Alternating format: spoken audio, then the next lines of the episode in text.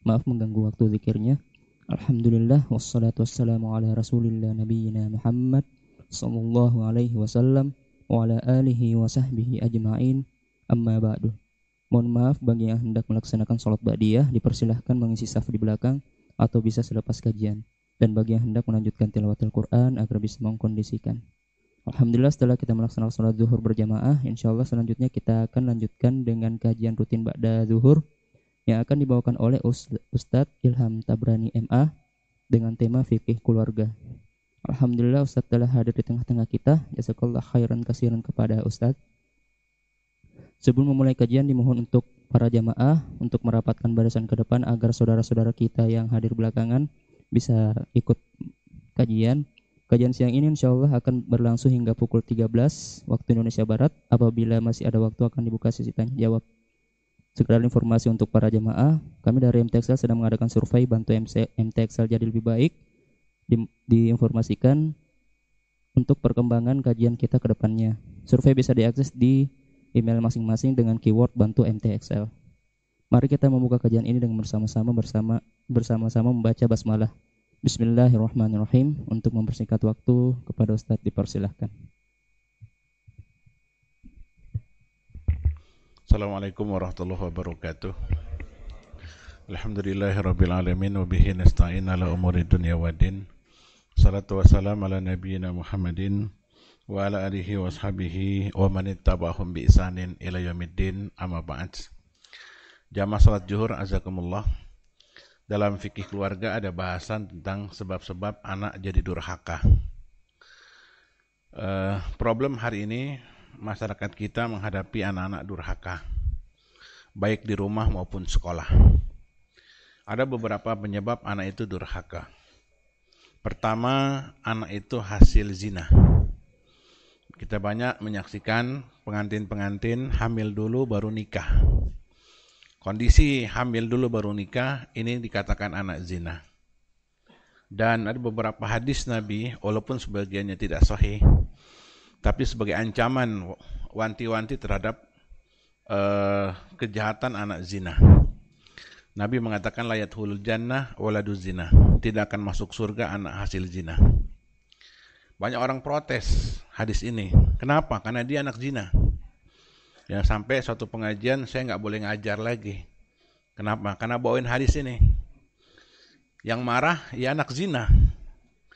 Karena Nabi mengatakan tidak akan masuk tidak akan masuk surga anak zina.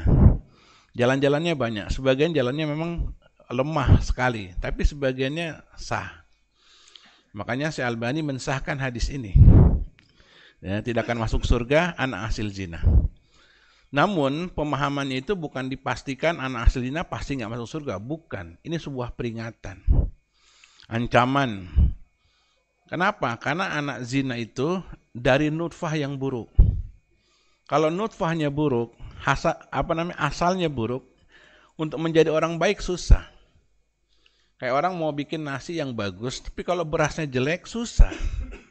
Mau dibikin bubur, mau dibikin lontong, ketupat, atau mau dibikin kebuli kalau nasinya udah busuk susah maka kita hidup di zaman anak-anak itu liar lihat geng motor itu masih belasan tahun berani ngebunuh berani apa namanya menyakiti orang di tengah jalan kenapa karena anak hasil zina dan banyak sekolah-sekolah juga kewalahan sama dengan pesantren banyak pesantren kewalahan menghadapi murid-murid yang kalau ditelusuri itu anak hasil zina.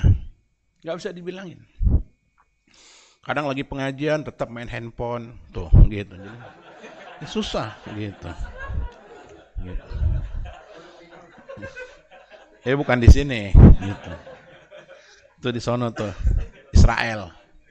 Israel. Sini enggak. Eh, Sini baik-baik kok, gitu. Apalagi kalau dibikinin Milo lagi lebih baik lagi. Jadi jamaah sekalian, eh, nanti di akhir zaman akan muncul makhluk eh, manusia zolim. Namanya Ya'jud wa Ma'jud. Ya'jud wa Ma'jud ini nggak bisa dikalahkan. Dan dia akan membunuh manusia. Ya'jud wa Ma'jud ini tipe manusia bengis. Dan mempunyai tipe mirip sama orang gelodok. Ya, sipit, pesek, cadel, kuning langsat, gitu. Ini Ya'jud wa Ma'jud. Dan Ya'jud wa Ma'jud itu merupakan generasi anak-anak hasil zina. Kejam. Jadi kita hidup di zaman orang tua kewalahan mendidik anak. Tanpa disadari karena memang dari dari nutfah yang salah. Dari nutfah yang haram. Makanya yang sudah apa sudah kerja punya pacar sudah. Jangan pacaran lima tahun kayak kredit motor gitu. Sudah apa namanya nikah. Kalau enggak ya jangan pacaran dosa. Nikahlah nanti Allah akan tambah rezeki mudah-mudahan setelah dengar ini pada nikah Biasanya menjelang Ramadan itu orang pada nikah. Ramadan kapan? Mei ya kan? Udah nikah sekarang. Ramadan ada yang masakin. Ya kan? Dan sebelum sebelum sahur uh, ibadah dulu ya kan? Gitu. Iya. Pacaran mulu gitu. Dosa. Bahkan pada tingkat zaman sekarang orang pacaran sudah di luar batas berzina.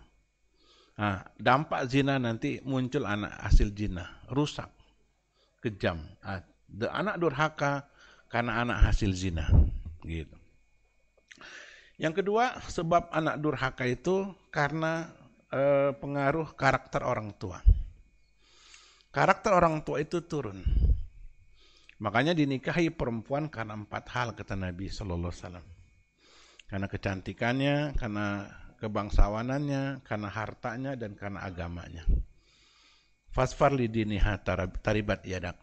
Pilih karena agamanya, kamu akan beruntung. Jadi jangan pilih perempuan cuma casingnya doang. Casingnya bagus nih, kayak Note 9. Gitu. Aslinya kayak apa? Kayak advan gitu. Gak, gak jelas. Ini banyak orang ketipu lihat casingnya saja. Jangan, karena kita menikah buat sampai dunia akhirat kita. Perhatikan nih. Kalau pilih perempuan harus hati-hati, maka sebaliknya perempuan pilih laki-laki lebih hati-hati. Kenapa? Karena laki-laki itu pemimpin dalam keluarga. Jadi kalau yang sudah punya anak gadis, mau cari eh, jodoh, jangan sembarangan. Ya, banyak perempuan-perempuan salah pilih kelihatan ganteng, kelihatan uh, perlente, nggak taunya buaya darat, gitu. Kelihatan di masjid, kelihatan tidur. Jadi apa ya? Nggak bagus, gitu. Bukan di sini tapi ya, itu harus digaris bawahi ada ada tanda bintang syarat dan ketentuan berlaku ya kan tanda bintang kecil syarat dan ketentuan berlaku. Makanya uh, kalau kita jadi orang tua, hati-hati cari uh, jodoh buat anak gadis kita. Karena kelakuan dari orang tua itu turun, karakter orang tua itu turun. Orang-orang tua itu kadang lupa, Wah, anaknya bandel, bahwa dia bandel. Yang tahu kakeknya. Gitu. Ini anak bandel nih, kayak bapaknya dulu nih. Gitu. Kadang bapaknya emosi sama anaknya. Seringkali main main tangan, dipukulin anaknya. Nah, kakeknya bilang, kamu nggak usah kasar sama anak, kamu juga dulu bandel. Gitu.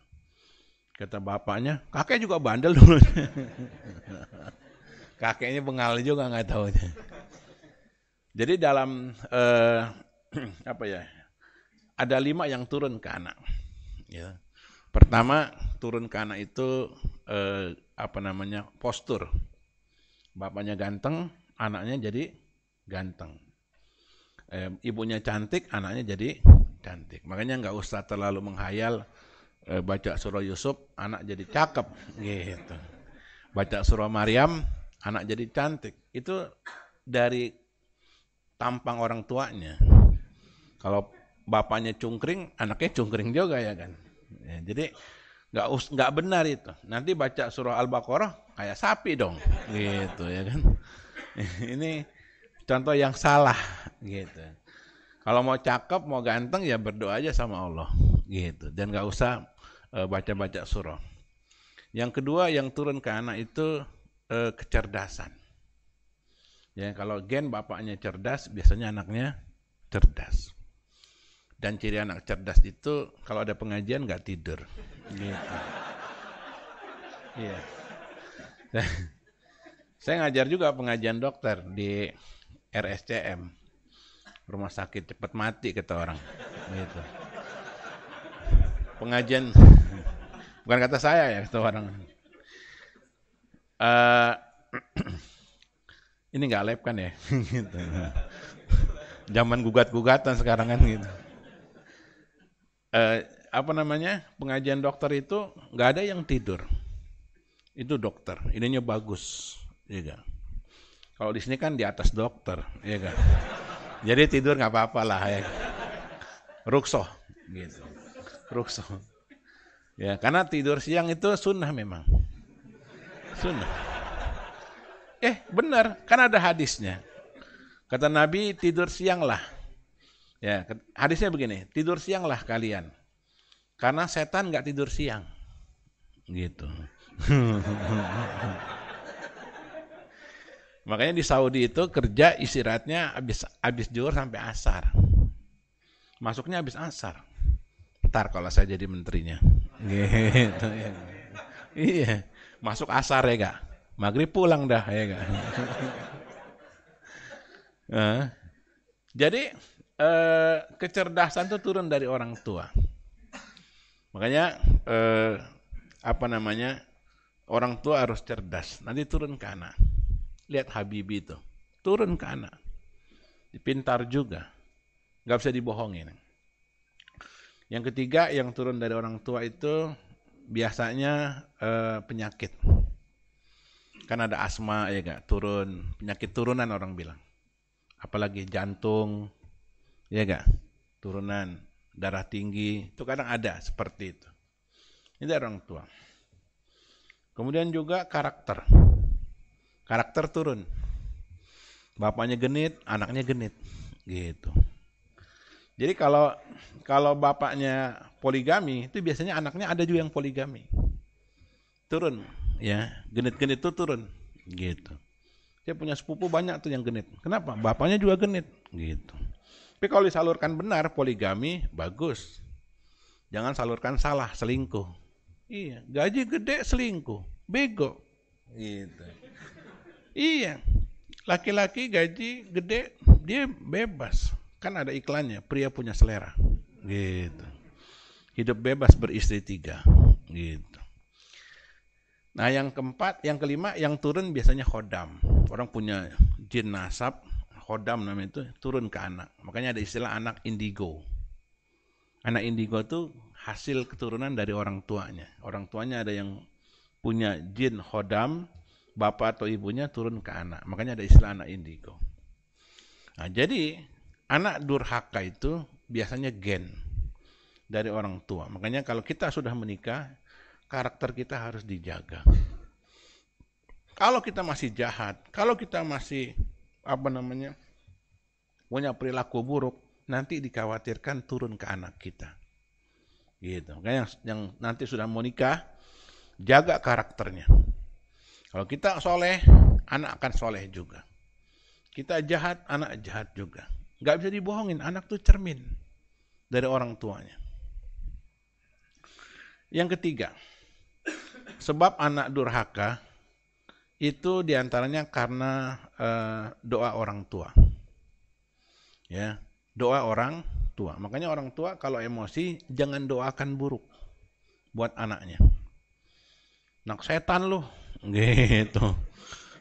Jadi setan beneran tuh anak tuh. Bandel. Ya, nyongkel-nyongkel kotak amal di masjid. Gitu. Jadi zaman udah orang eh, nggak e, ada rasa takut. Masjid di sikat juga. Makanya Ustadz juga nggak perlu pakai mewah-mewah ke masjid. Jadi kalau hilang nggak sakit hati, gitu. Saya pernah di Halim itu masuk dijaga sama polisi militer. Mau ke mana pak? Mau ke masjid, ceramah. Oh pak Ustadz ya? Wih, hormat juga tuh polisi militer.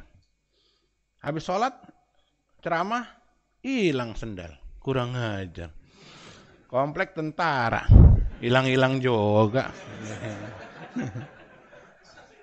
Aduh, gimana? Makanya akhirnya, akhirnya diganti, dikirimin yang. Aduh. Nah, ya jadi eh, apa namanya sebabnya rusak karena doa. Ada hadis Nabi SAW, ada tiga doa yang mustajab, yang tidak akan Allah tolak. Yang pertama doa yang mustajab adalah uh, doa musafir.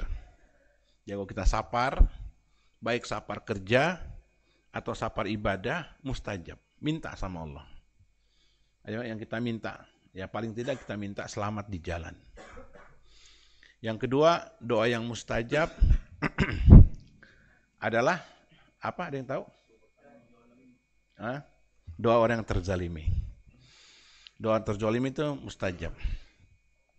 Kalau kita kecopetan, ya berdoa aja, ya Allah semoga engkau ganti ya Allah. Gitu, minta. Kita kecopetan duit cuma cuma 100 ribu, minta sama Allah satu juta. Jadi orang terzalimi doanya mustajab. Minta sama Allah Subhanahu wa taala, ya.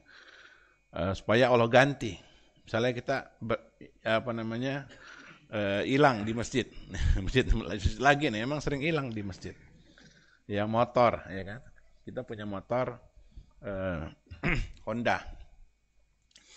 Hilang berdoa ya Allah saya ikhlas ya Allah. Ganti ya Allah dengan Honda Jazz ya Allah. Gitu. Iya. Kok ketawa? Kan nggak mustahil. Gitu. Ada seorang ustadz di keramah Jumatan. Hilang betul. Motornya hilang. Ya, setelah hilang, pas jadwal berikutnya di situ, dia udah pakai mobil. Jadi mungkin sunatullah berjalan proses hilangnya motor itu supaya diganti dengan mobil. Ya, ingat panitia ya, kalau motornya Ustadz hilang, ganti mobil. ya. Tadinya Honda Vario, ganti jadi Honda Jazz. Gitu. Nah, jadi ini doa doa yang terzolimi mustajab. Ya, yang ketiga doa mustajab doa orang tua buat anaknya. Dakwatul walid li waladihi. Doa orang tua kepada anaknya. Jadi kalau kita emosi, jangan keluar sumpah serapah sama anak kita. Dasar lu anak durhaka lo. Bandel lo, kayak bapak lo tuh. Gitu. Udah pengajian tidur. Gitu. Tuh maknya ngomelnya begitu maknya. Gitu. Oh. Bapak lu tuh udah pengajian tidur tuh. Durhaka tuh emang tuh bapak. Gitu. Nah, nggak boleh kita doakan buruk. Sehingga dulu ada cerita ulama kakinya hancur. Kalau kita itu istilahnya setruk. Ya, dia berobat ke mana saja nggak sembuh. Murid-muridnya tanya, ya Syekh, kenapa kaki anda kok nggak sembuh-sembuh? Dengan sedih, saya itu mengatakan, dulu ibu saya pernah mengeluarkan doa yang buruk buat saya. Lagi emosi, ibunya bilang semoga Allah hancurkan kakimu nak. Akhirnya ulama itu hancur kakinya. Kaki tuh lumpuh, setruk. Karena berkat doa dari sang ibu. Makanya seemosi apa pun kita sama anak kita, jangan ucapkan doa yang buruk. Ya, anak setan loh, anak gak tahu diri loh. Akhir jadi betul-betul rusak. Seemosi apa pun juga, ucapkan doa yang buruk. Kamu memang bandel nak, tapi bapak berharap semoga kamu jadi anak yang soleh. Gitu. Kayak Sudais. Sudais kan uh, apa namanya uh, bandel. Maknya lagi masak diberantakin.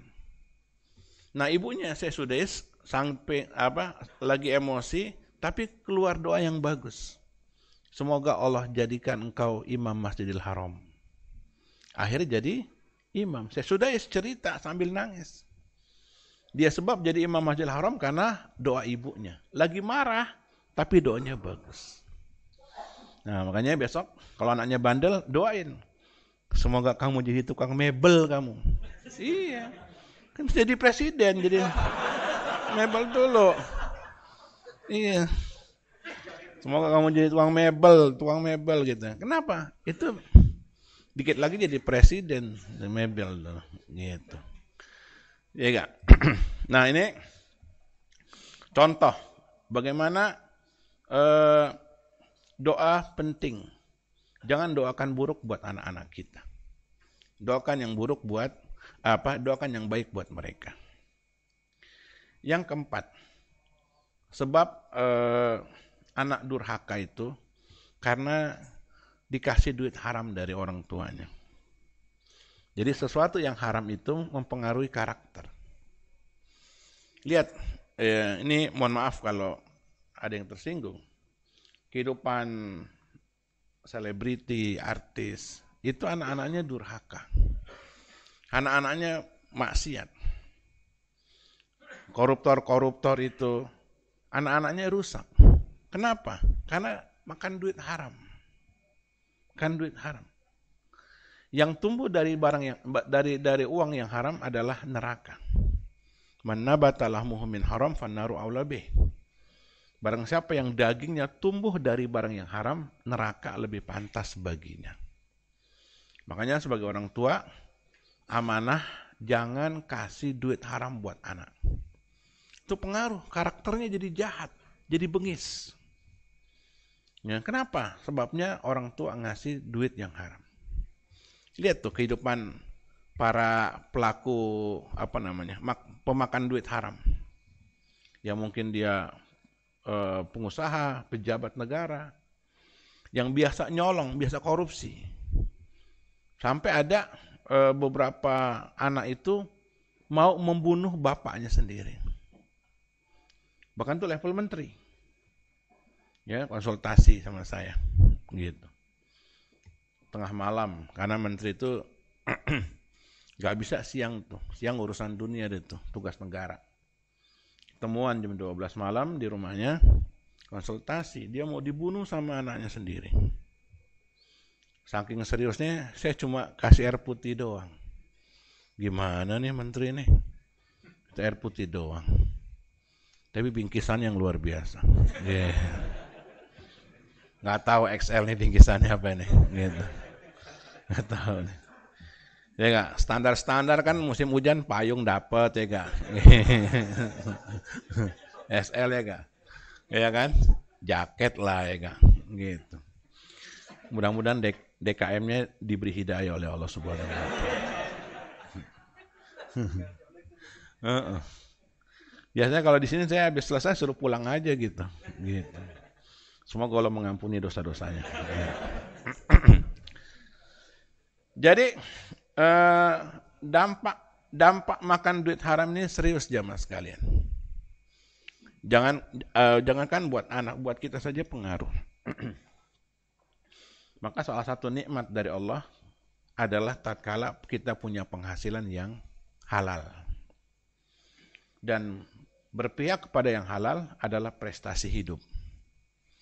Ya tolong jangan hianati kantor, korupsi, jangan.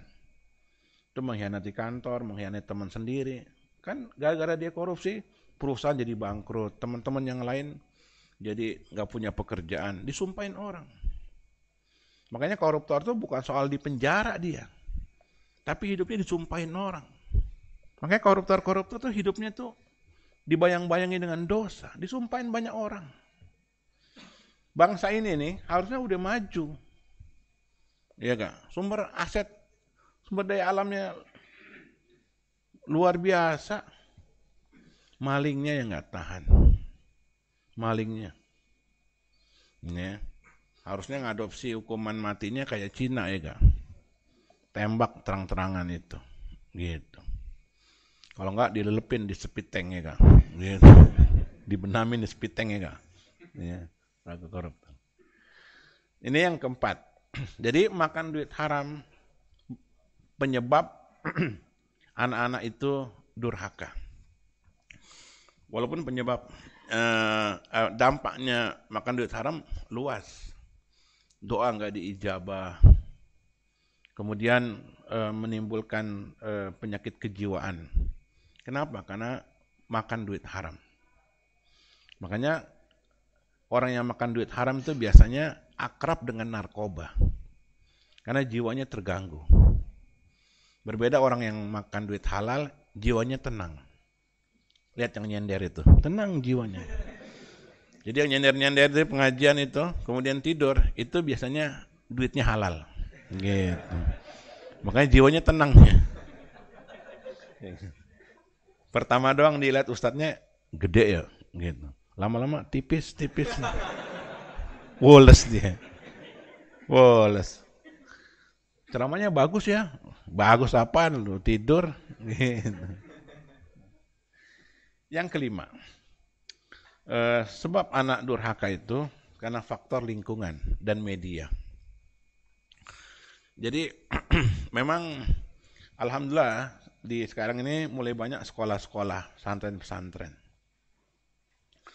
Eh, pendidikan-pendidikan agama sudah bagus. Namun sarana-sarana dosa dan maksiat juga terbuka. eh, BKKBN mencatat 60 persen pelajar putri tidak gadis. 60 persen. Berarti kehidupan apa namanya anak-anak itu sudah sudah nekat, udah nggak bagus. Makanya mau nggak mau kita harus waspada. Pendidikan pesantren dulu apa namanya hanya alternatif, sekarang tidak utama itu mengerikan. Jangan sembarangan, jangan lihat gratisnya. Memang sekarang DKI sekolah gratis. Bersyukur kita alhamdulillah. Tapi kita sayangkan pelajaran agama kurang di sekolah umum. Sehingga anak-anak itu jadi rusak lingkungannya. Gitu. Anak itu di rumah nggak ngerokok. Dia kena rokok di sekolah Ya awal-awal saya pindah, depan rumah saya tuh pos, pos RT. Itu gantian tuh. Yang SD, SMP, SMU, gantian. Sejak diguyur sama istri saya, nggak ada lagi yang berani. Disiram. Ya kan? Pada lari. Pada dari S, SMP tuh udah pada ngerokok. SM, eh, SD, SD, SMP. Kadang saya lewat, dek, di rumah ngerokoknya. Depan bapaknya ngerokok. Minta api sekalian pak minta api pak. Gitu. Iya. Kayak ada orang nanya pak ustad di sorga ada rokok gak kan gitu. Ustad jawabnya apa? Rokok ada cuman apinya lu ke neraka dulu kan gitu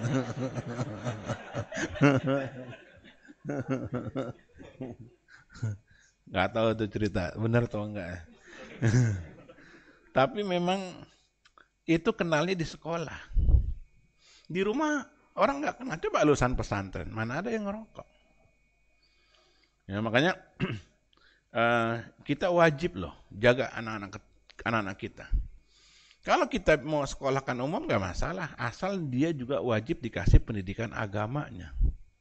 Tolong nih bagi kawan-kawan yang anaknya sekolah umum, dia wajib anaknya juga disekolahkan uh, madrasah lah kalau kita itu. Kalau sekolahnya sudah uh, sekolah Islam, pakai istilah terpadu biasanya, kayak nama terminal, gitu. Pas saya ada terminal terpadu, Bantar Gebang, eh Pulau Gebang, iya terpadu, terpaksa pakai duit, mahal-mahal kan gitu, masuknya 40 juta kayak Al Azhar, ya kalau XL tinggal gesek ya kan. Kalau nggak mampu repot juga. Nah, jadi lingkungan itu penting. Demikian juga kalau kita e, beli rumah, jangan lihat mewahnya. Kayak kasus tinggal-tinggal di apartemen, itu banyak e, cenderung e, apa namanya dominan untuk maksiat. Rumah susun juga begitu. Cari lingkungan yang kondusif. Jangan sekedar cari rumah mewah atau murah, cari yang kondusif. Karena rumah dalam bahasa Arab itu namanya sakan. Sakan itu tenang. Jadi orang Islam itu ada dua ketenangan.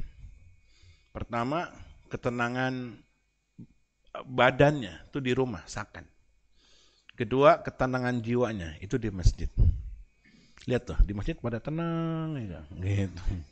Ya, bagi yang di bawah AC itu. Gitu, tenang. Nah, ini faktor-faktor yang menyebabkan anak durhaka. Sampai sini dulu. Ada yang mau tanya gak? Belum kita lanjutkan. Ya, silakan. Yang mau tanya masalah ini atau yang lain kalau ada. saya juga lagi kurang sehat, tenggorokan saya sakit. Ya. Sehubungan tadi dengan uh, yang anak zina itu, Hmm. kalau kita mengetahui ada orang lain dan kita tahu persis bahwa memang uh, dia menikah itu setelah istrinya hamil. Hmm. Saya pernah dengar itu bahwa ada banyak hak-hak yang lepas terhadap si anak itu. Mohon uh, penjelasannya. Katanya Oh, iya. dia tidak ada warisan, tidak bisa menjadi Iya, wali iya, saat menikah. Maksud, Ada hal, hal yang terkait dengan anak zina. Pertama, nas binnya nggak ke bapak, binnya ke ibu. Ya, binnya ke ibu. Misalnya eh, bin Fulana, gitu. Bin Krisdayanti. Oh iya. Bin Sahrini. Eh, pamannya kan gitu, pamannya gitu. Bin Ratna Sarumpait, umpamanya gitu. Kalau dia anak zina, jadi nasabnya ke ibu, bukan ke bapak. Yang kedua, anak zina itu nggak dapat warisan dari bapak. Dia dapat warisan dari ibu. Karena ada anak zina.